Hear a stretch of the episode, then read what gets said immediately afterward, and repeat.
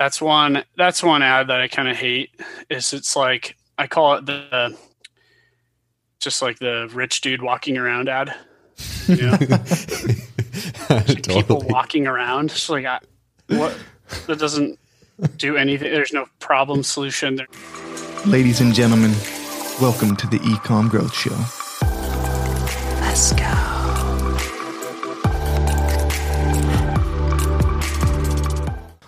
All right, ladies and gentlemen, welcome back to the eComm Growth Show. Today with us we have Travis Chambers of Chamber Media. Dude, I'm so excited. excited to have you here. And it looks like you're just uh, getting a little bit of lunch in. He's or what are we hungry for over this show. there? He's ready. I'm just gonna talk, and I'm not even gonna chew. I'm just gonna let it slowly. Slowly go down. It'll be taken care of over time. Just let it Sorry, dissolve. dude. Caught, caught you mid bite. Dude, what the heck are you doing over there? You guys have 80 people now? Did I read that correctly? Yeah, we're 80. I don't know if it's like 78, 79, but Bro. That's close enough to it's 80. about, it's about yeah, it's in that neighborhood. And quite quite a bit of it just from this year? Yeah, yeah, about the last 10 months, it went from 20 to 80. To be fair, though, Wow. um, I'd say 30 of those people, 20 to 30 of those people, like spending more than half of their time as contractors. Mm. So, I mean, in a way, we were really at like 40 or 50, you might say. Yeah. Dude, that's so awesome. Me and Daniel were just But- talking this morning how uh how blessed we feel to be like pandemic proof. You know, nobody's nobody's burning us down. We're not uh we're not in trouble in, in any way. Like we, we've been growing and stuff. So dude, that just feels super good and, and congratulations to you for growing so much in this this year. That's awesome. Thank you. And same to you guys. Do you guys want to see a crazy? Do you want to see a crazy graph real quick? I would love that. This is this is perfect because we can talk about it, but no one can see it on the podcast. that is perfect. it's um. So what I did is I looked at I looked at about thirty different agency, agencies in our space. Uh huh. I'll have to find out where this is. Um, oh, yeah, okay. Are we talking strictly video production agencies or all kinds of agencies? Um, yeah, it was like, oh, shoot, I don't know where I put it. Darn it! But it was what I did is I looked at the 30 agencies that are like really good at ad buying, but also seem to have some kind of element. Mm. and um, I found it. And we actually, you would think everyone in our space is recession proof, but most haven't been. Hmm. Uh, let me know if this chat. Oh shoot, I don't know. Can I sh- share my screen here? Oh, make him the host, maybe, Josiah. That should Oh, work. there we go. All right. So, do you guys see this? Yeah. It's probably hard to see. That's tiny. Um, so, anyways, you start looking at a lot of these other direct um, response agencies, and some of them have not grown during Mhm. COVID, Yeah. That's crazy. which really surprised me. Yeah. That's what I, that And I surprises me too. growth as well, right? Yeah, we we've been experiencing more growth this year than we have in any other year. So I mean, we're we're feeling really excited. And you guys, are you guys are how old? uh, like I'm 30. agency wise? we're going on five years. I think we're right around four and a half. Okay, thirty. I'm thirty-two. oh, we're right in there. Twenty nine. There you go, Rob. Perfect, dude. My partner is twenty-eight. I didn't know you had a partner. Is yeah, that new? he's he he doesn't like he doesn't he doesn't put his face in a lot of stuff. He he likes Mm. being more on the operations side. Yeah, gotcha. yeah. Dude, so what was it like going from like 30 to 50, some were contractors, up to 80 within 10 months? That had to been crazy. Did you break anything or did you guys have good SOPs and were able to handle that kind of growth quickly? Obviously, you were if you're sustaining it, but what was that all like? It was pretty crazy, and we did have to stop. We did have to stop or slow sales a couple times, which is is really like felt strange. so we did yeah. have a couple like stop and go moments, and that sucks because you stop sales, then you catch up, and then you reboot it back on again, and there's a lag.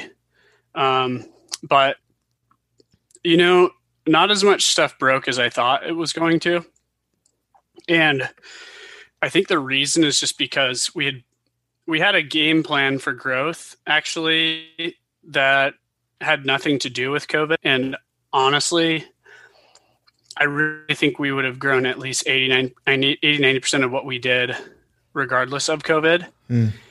because we just had this plan. We had this plan. Um, we overspent on developing a leadership layer last year Mm. to prepare for it. So I think that the, just the leadership layer was there. There was though. There was. I'd say there was. Um, there was two periods though of like two or three weeks where people were just like, "This is ne- this is totally mad. This is total madness. Like I can't do this long term." Um, you know, and that's when we had just like slowed down sales and but it ended up, you know, working out great. Um, we didn't end up having like any turnover really at all. Wow. Um, I think we've only had two or three people in the last six months, seven months um, leave or like have to be let go. So I think all things considered, it's funny. You look on LinkedIn and our medium tenure of our team, and it's zero years. That's a little terrifying, but you, you guys are like, you guys are like 15, 20, right? Something like that, 10, 15. We're at uh, 25 now, not including me and Daniel. So yeah, it's it's been pretty amazing. pretty fun for us for sure.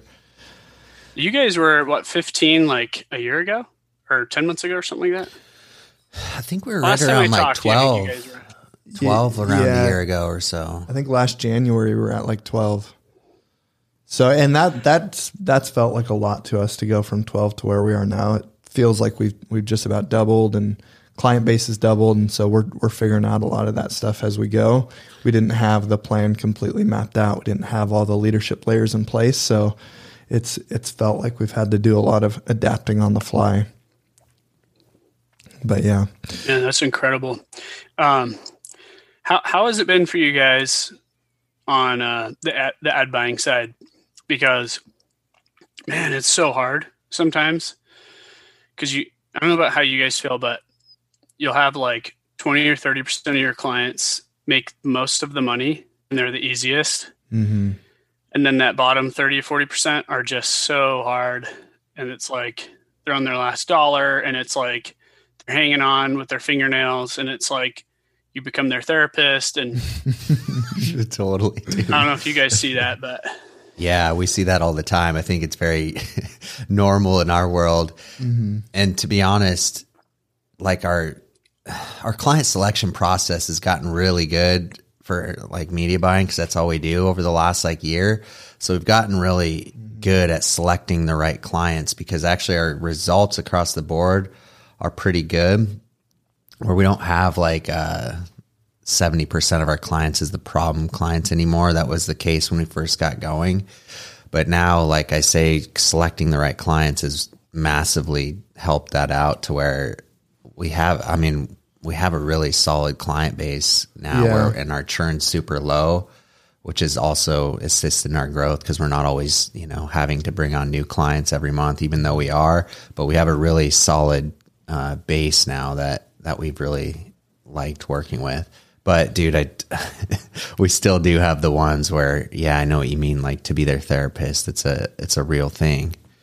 Yeah, and the buyback period for e-commerce uh, to develop a plan to do that, it, it can just be a long process and can require quite a bit of investment up front. So I know you're super familiar about that, but um, dude, I what I thought would be cool today since you're you're an agency and you guys do like these big awesome video productions. You're very much you know have a big creative part of what you do as well. And that's a that's an area where we don't have quite as much experience. So i'd love to dedicate our conversation towards talking about ad creative because i know you guys just do some of the most amazing things and i'm always like laughing at the the ad creatives you come up with and stuff like that. Um, so I, I wanted to ask you what like everyone likes to talk about ad creatives that they love and like that are the best. But like in your opinion, what is like an ad creative that you feel just straight up like sucks? What are ads that you don't like? Um, I don't know if you guys see this. Sometimes lifestyle ads are the most common thing that brands want and they create, but they usually don't work very well. And uh, they're like heavy on brand, but very low on direct response. I think sometimes it's the founders get really in love with wanting to have mm. this beautiful, sexy brand. Mm-hmm. Totally. But they forget they're not Nike, they're not Apple. and like if you're not going to spend a hundred million a year, you're not you're not going to get that far with just lifestyle content. And I think it frustrates me too sometimes because we'll make something that converts really well and that like looks really good. And then they'll say, well, and especially with apparel brands like apparel, beauty, um, you know, luxury goods, they'll just say, we want, we want like elegance first and be- beauty and aspirational content first, everything else last. And so they'll make that or make us run something like that that they have and it just doesn't work. Mm. So that's one that's one ad that I kind of hate is it's like I call it the just like the rich dude walking around ad. You know?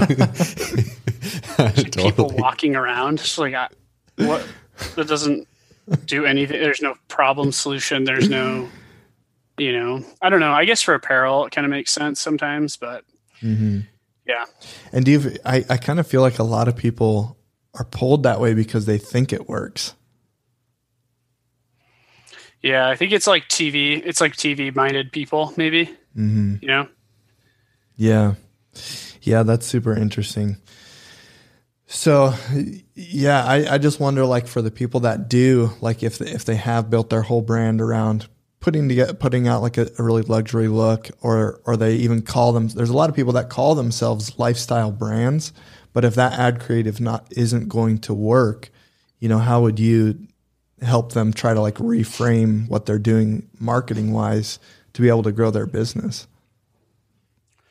well for a lifestyle brand i think there's always a problem and a solution no matter what and mm-hmm. so you don't you don't have to make the direct response or the call to action or any of that come at the expense. People, I don't know. I think so many brand marketers, they're so they have such strong stereotypes about direct response creative that they won't touch it. Like I, I was that way when I started out, and mm-hmm. then we made a treadmill dance for NordicTrack. We put 50 people on treadmills. the The sole KPI was we want to influence culture and make people think that re- treadmills are fun.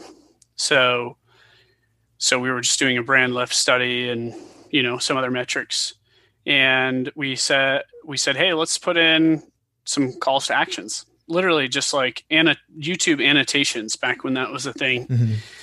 You know, at the very end, and it drove like seven million in tracked revenue, in addition to all the branded stuff. and so that was when the light went off for us of you really have to do both. You can do both. Plus, there's a whole sequence. There was a full funnel sequence too. Like, if you do really want to run just an aspirational, you know, brand lifestyle stuff at top of funnel with zero calls to action, that's fine as long as you have really hard hitting mid and low funnel stuff, and mm-hmm. your, you know, your AOV is like high enough over fifty bucks or hundred bucks to justify that multiple touch point thing. Yeah. Dude, but, that actually uh, leads right into my next question because I was going to ask you, what's like the best ad creative at at different points in the funnel? Like, do you find that uh, top of funnel it's better to do stuff that's more just brand awareness and no direct response copy or clear call to actions, or how do you? What's your guys' philosophy on that? Yeah, so the top of funnel. I also I'd love to hear what you guys see too because mm. you guys have such you know, we have such a diverse clientele, probably. You know, we have different yeah. niches and stuff. But um, what we see is the spokesperson ad obviously usually does really well top of funnel. And that can be 30 seconds long or, you know, five minutes long, just mm-hmm. as long as it's an engaging, entertaining spokesperson that's maintaining eye contact with you.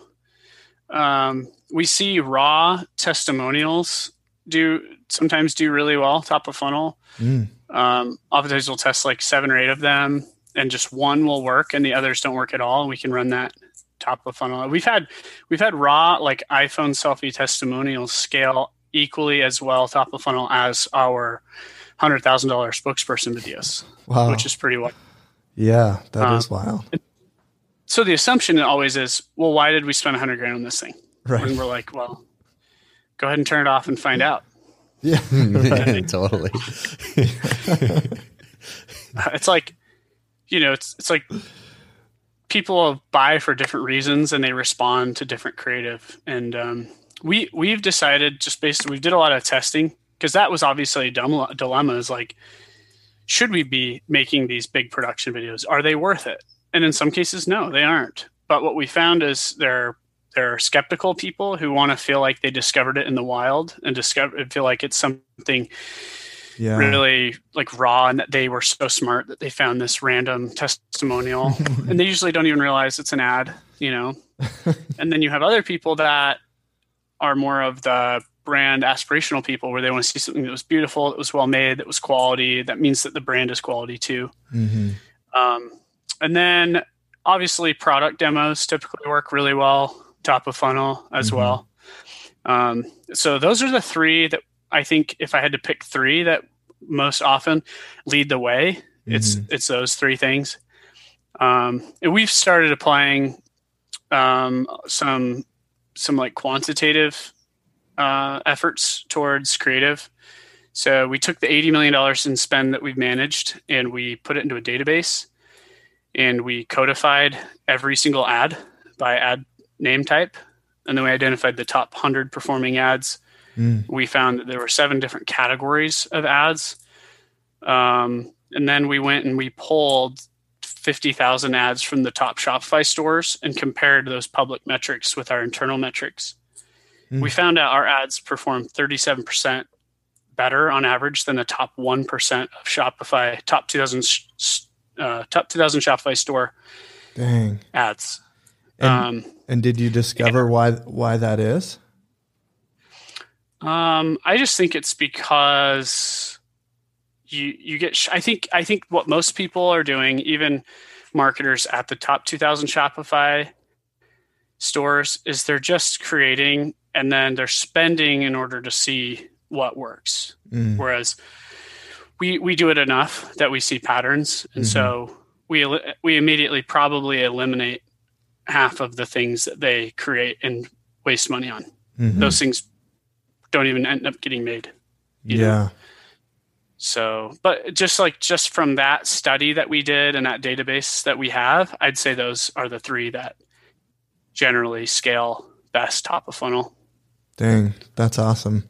And I think it's it's helpful to point out that you guys have like a lot of um, bigger brands, bigger spenders, and and people who are working with bigger budgets to create videos.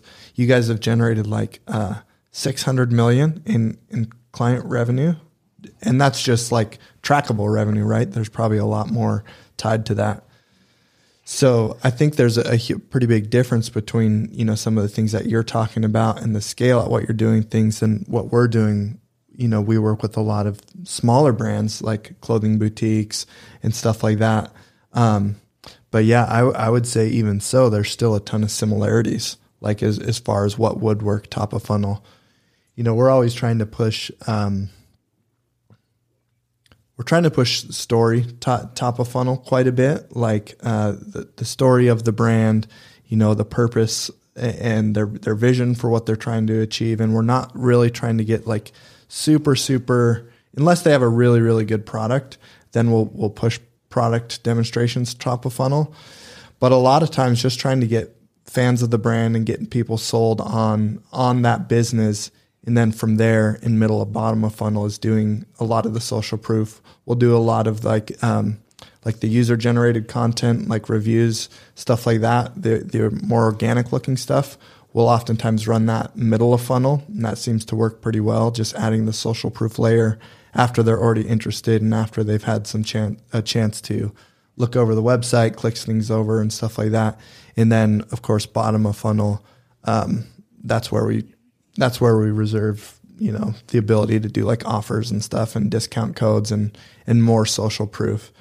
But yeah, it's really interesting hearing hearing you talk about. Um, yeah, even just one of my questions on here was, you know, be- between like selfie quality to like Super Bowl quality type productions like what is the relationship between those two do you need them both and and it's cool to hear that you guys have done tests where you've spent like a hundred grand doing a nice production and then you've also ran stuff that was done on a cell phone and they're both important right so i'm just curious to get your your thoughts on that and how you think about those differently yeah, I mean, I would say I would, if I had to guess, I'd say the majority of our industry thinks that large production videos are not not worth investing in.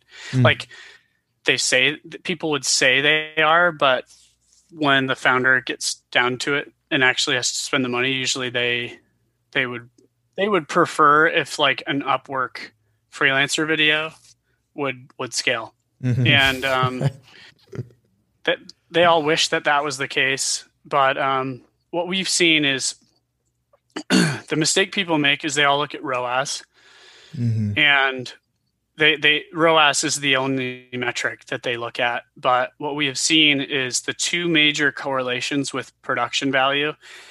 And we had to really study this because we were very biased towards selling higher production stuff because it's better business for us. You know, we want people to spend a lot of money. Totally.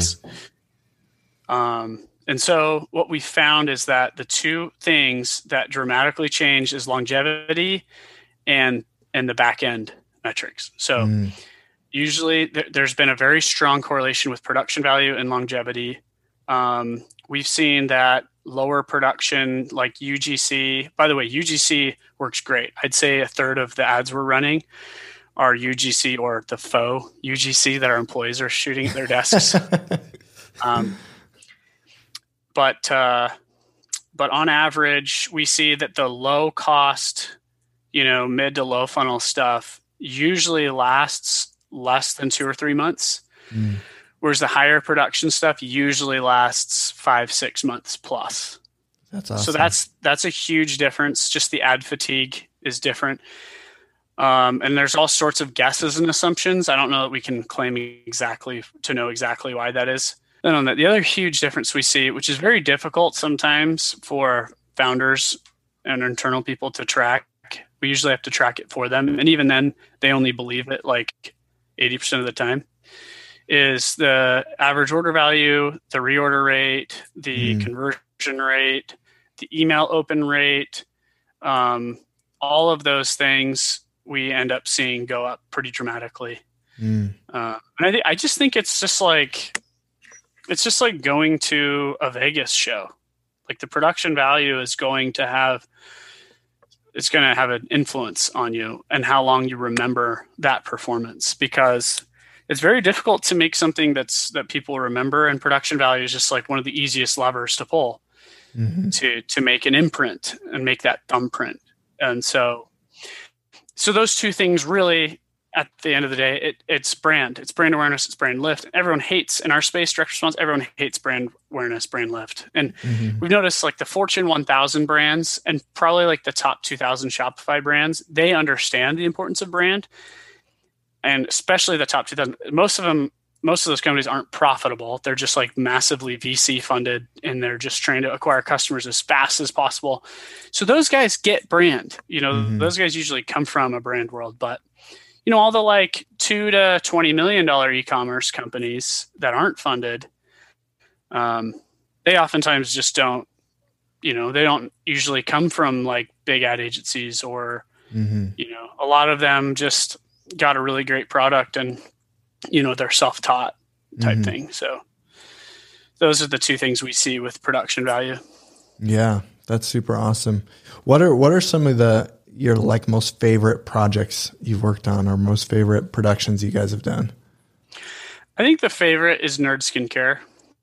Um, Nerd Skincare was, um, I think it was our third, third or fourth project, and it was one of our first heavy direct response Dollar Shave Club styled videos, mm-hmm. and we very we we just I don't know in every single possible way we got so lucky. Like every every like part of an anchor video that can go wrong just went perfectly right. The the actor, the script, the sets, the the the message that we chose, the the sales mechanics, the scenes. I mean, just like everything about it just was just like perfect. Um, which is which is crazy because Nerd Skincare only had 40 grand in sales in their first year. They were VC funded. They gave us every penny they had in mm their funding. And they said, either you succeed or I give up and I move back to Taiwan. no and, pressure. Uh, Jeez, dude. And it went to 4 million in six months, 4 million in sales. And our, I think our top, I think our top, um, like top line ROAS was a three to one throughout. Um, but the reorder rate was like 30%. Wow. Mm. That's awesome. So blended ROI it was like a five to one. Mm-hmm. Um, so yeah, it was just a very like fond project for us. So you guys did like sounds like you moved pretty fast to do that in the first six months.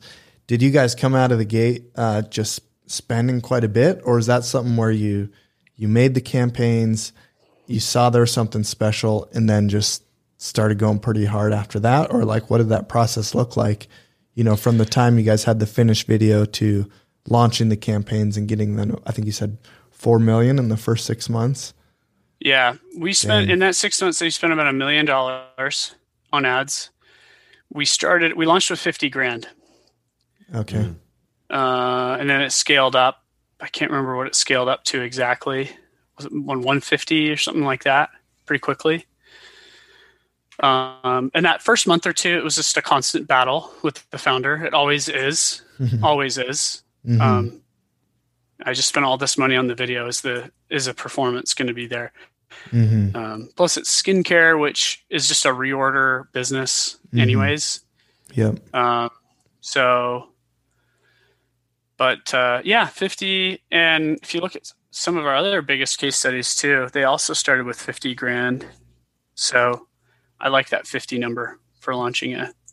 I think that's the minimum viable if you're going to launch, you know, a hundred thousand dollar mm-hmm. suite of assets. Right. Otherwise, don't spend a hundred thousand dollars on creative if you're right. not going to spend at least 50 on a month on it. Yeah, that makes sense. Dang, that's awesome. What about so like obviously we're into quarter four, moving toward the holiday season. Do you guys do any of these big, you know? And I guess that maybe this is a good question: is do you consider what you're doing to be like big budget um, productions or, or campaigns, or I guess in the realm of of that side of your industry, is that even necessarily what it's called? Sounds big budget to me, just because we don't do that, but as far as like holidays goes? Just just in general like your guys' campaigns that you create do do you guys call those like big big budget campaigns?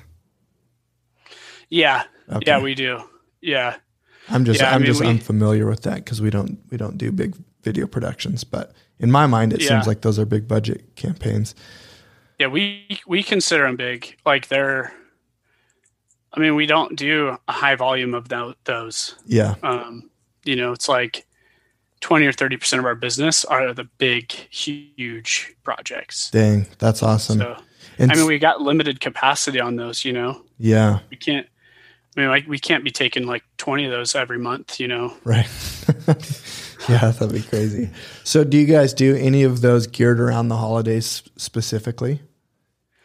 Yeah, but not as much as you would think. Mm-hmm. Actually, because and of the, the reason is longevity, or yeah, I think it's more of like let's make something work. Because if it works the rest of the year, it's going to work during the holidays too. Yeah. Usually the holiday stuff's more mid to low funnel stuff okay. for us. Yeah. So we actually get a surprisingly few number of like holiday specific creative mm-hmm. when it comes to like the bigger production stuff. The lower stuff, tons, you know, tons and tons of, you know, get it now, Black Friday, you know, tons of that stuff. Yeah. That's awesome, Yeah. man. Dan, did you have any other questions? Man, as soon as we started talking about KPIs and numbers, I got so bored. I know it's- Nothing to do with Travis. Like, dude, I just, what are we, what is this? but I think it's bad. I think It's it's, really hard to make content in our industry. yeah, it totally is.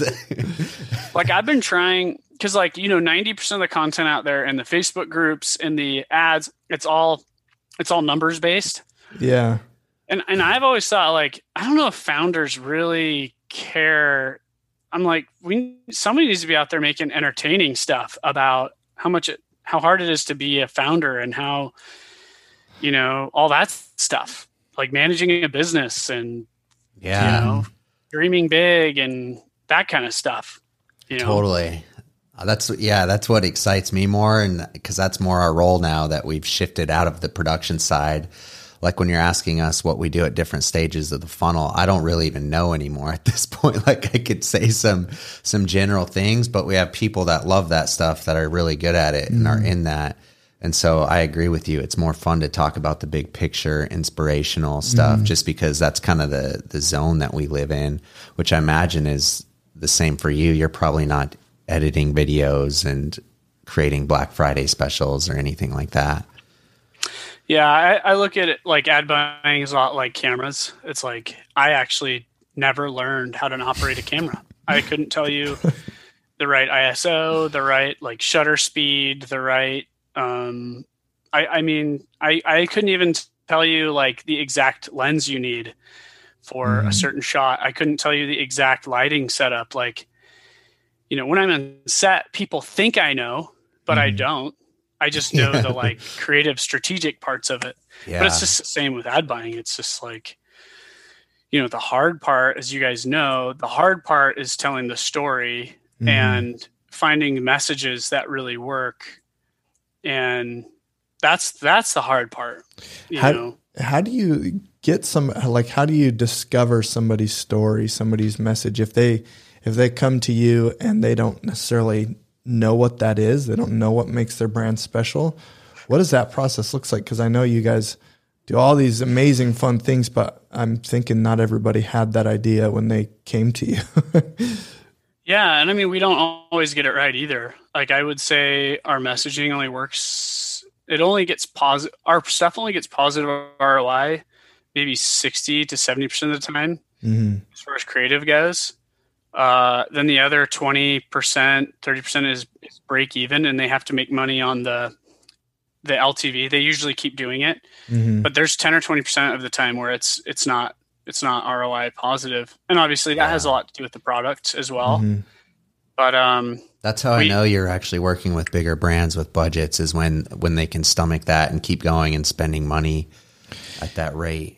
Yeah, one thing that's so frustrating for us, or, or that's hard, and I actually understand where they're coming from, but we work with um, much much smaller clients who are very very picky about you know return on ad spend, and this really isn't a good metric for them to be growing their business, and so we have a really good selection process, and we have uh, you know even when you take an average of all of our clients and the return on ad spend they get, it's really good, but one thing we talk about all the time is it's like that's probably too good. Like they should be spending more and growing more. What I love about what you guys do is you're you're giving people the ability to grow, even when it it goes against this idea that you need like a huge return on ad spend. You know, yeah. not not to I- talk I about still metrics. say- No, that's good. I agree. I'd still say s- 70 80% of our clients still are like ROAS obsessed yeah, at the expense of everything else. But I mean, I get it. Like if I was a business owner, I'd be the same way. yeah. It's You know? hard not to be.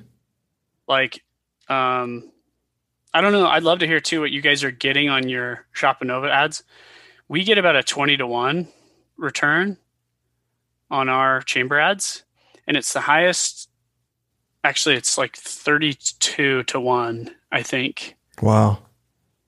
and then i think after we i think after we put in like labor sales labor and stuff it goes down hmm so it's like 20 to 1 ROI, but it's like 32 to 1 ROAS.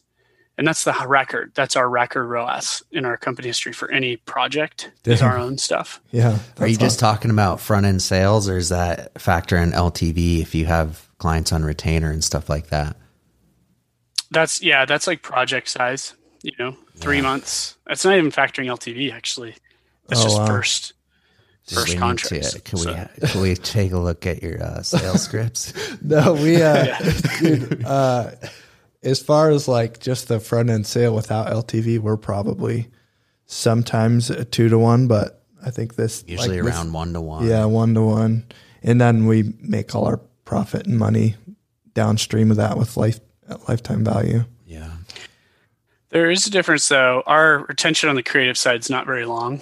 People get their creative and they they got it and they come back like six months later. hmm So so it is also a different sale, you know. hmm But um Dude, that's awesome though. It's always nice to be your best case study. Yeah, that is That's cool. really good, dude. my, yeah, my point with that though is like if if um if it was lower, I would be like I don't know. Anyways, I I realize I, I understand why founders want to have they why they all want to have five, six, seven row ROAS. You know, like I get it. Right. Yeah. You know, it makes sense. Yeah, it does.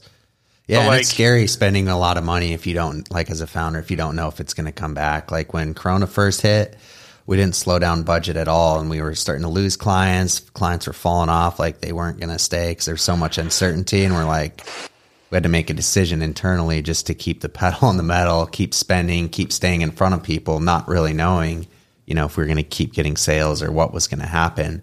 Uh, but I think that really helped us out staying in front of people consistently the whole time. So once people kind of got over the initial fear, they're ready to buy from us because we were able to spend the whole time and stay in front of them. Yeah. Yeah.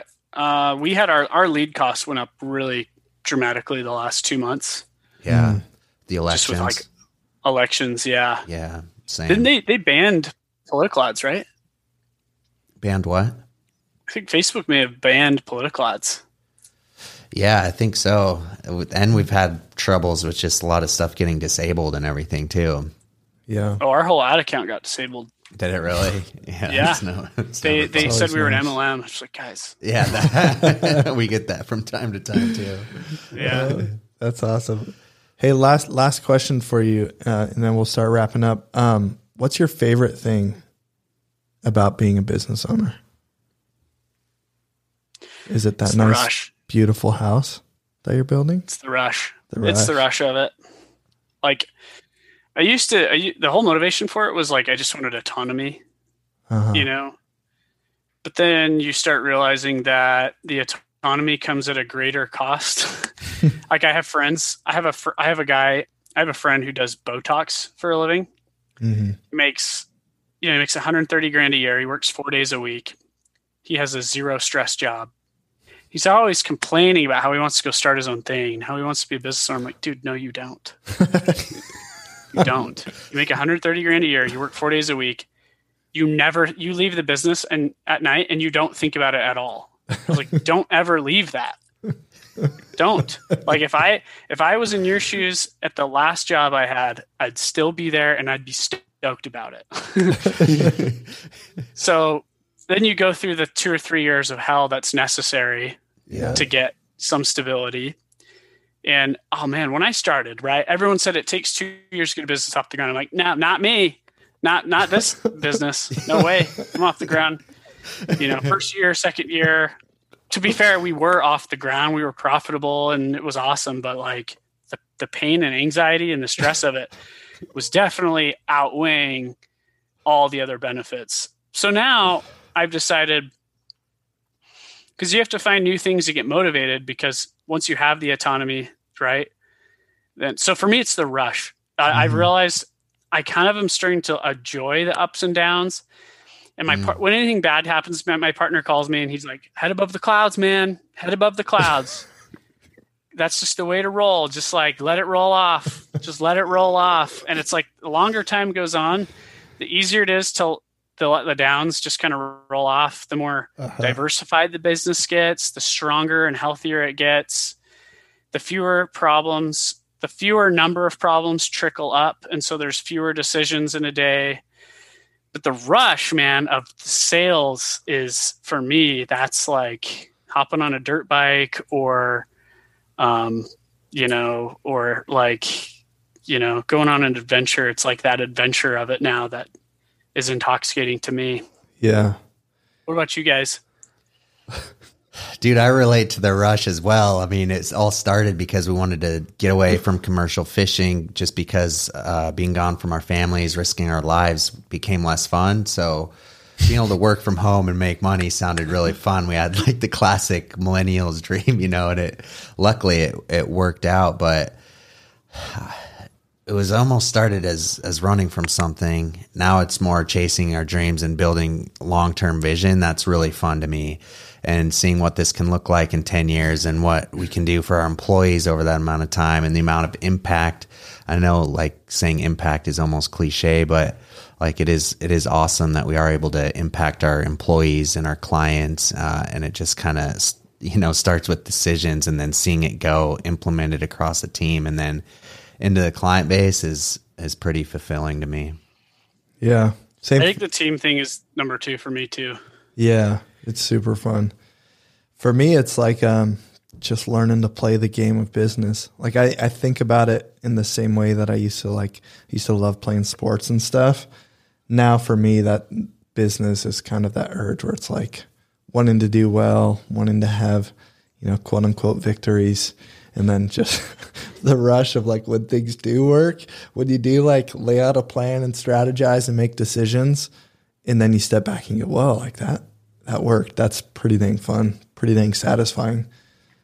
I think a business is the best way to chase the, your dreams because if you really like riding mountain bikes and you say, I want to do mountain biking for a living, you know, it's like a low likelihood that you're going to be competitive with those elite athletes. And then it's even low, lower possibility that you're going to make money. And then it's an even lower possibility that you're going to be able to do that for 15 years and stay healthy. So it's like, yeah, maybe if that's your dream in life, start a business and then and then like focus on mountain biking all you want whenever you want with like no strings attached because if you're yeah.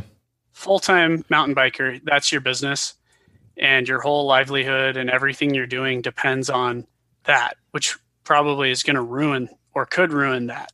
Yeah you won't even like it anymore probably at that point. That's so true. yeah there's too many strings attached to it. Yeah, when we first started, we wanted. Yeah, when we first started, it's because we wanted to do something we were like passionate about that we really loved doing, but it was kind of a hobby for us. And that was doing videos. And over time, like I hate doing videos now, probably because I had to do it for a living, you know, and all the stress associated to it. Where I was like, actually, you know what's fun to me is building a business and having these other hobbies on the side that I can now go and do. Mm-hmm. Ladies yeah. and gentlemen, Travis Chambers, thank you so much, dude. We can wrap this up. Uh, if you guys enjoyed it, we'll put show notes. You can check out Travis and all they do, some of the fun creatives they do. But please like us, rate, subscribe, all the fun things. Robbie, you got anything to add to that? Yeah, Travis, where if somebody wanted, first of all, go follow him on Instagram, follow his oh, company. Yeah. They do amazing things. We'll put links to that. But um, do you want to like point towards people toward uh you know your website or I know you have some cool stuff going on with Tangible School. Where can people get more information on some of those things? Yeah, so everyone for free can join our f- free Facebook group. It's called uh, Unicorn Ad Creatives. Sweet. And we post multiple ad creatives per day with estimated uh, revenue performance Ooh, nice. and some analysis. So it's a really good way to start seeing a handful of creatives every day and see how they did. Um, and then also we have we have a course out if you would like to do DIY creative. We've we've got a course called Six Pack Ads course.com and you can it shows you how to make six of the what we call the foundational ads, the six ads that almost every ad account should have. So those are the two plugs. Awesome, man. Good well, stuff. thanks so much for joining us today. Thanks, guys.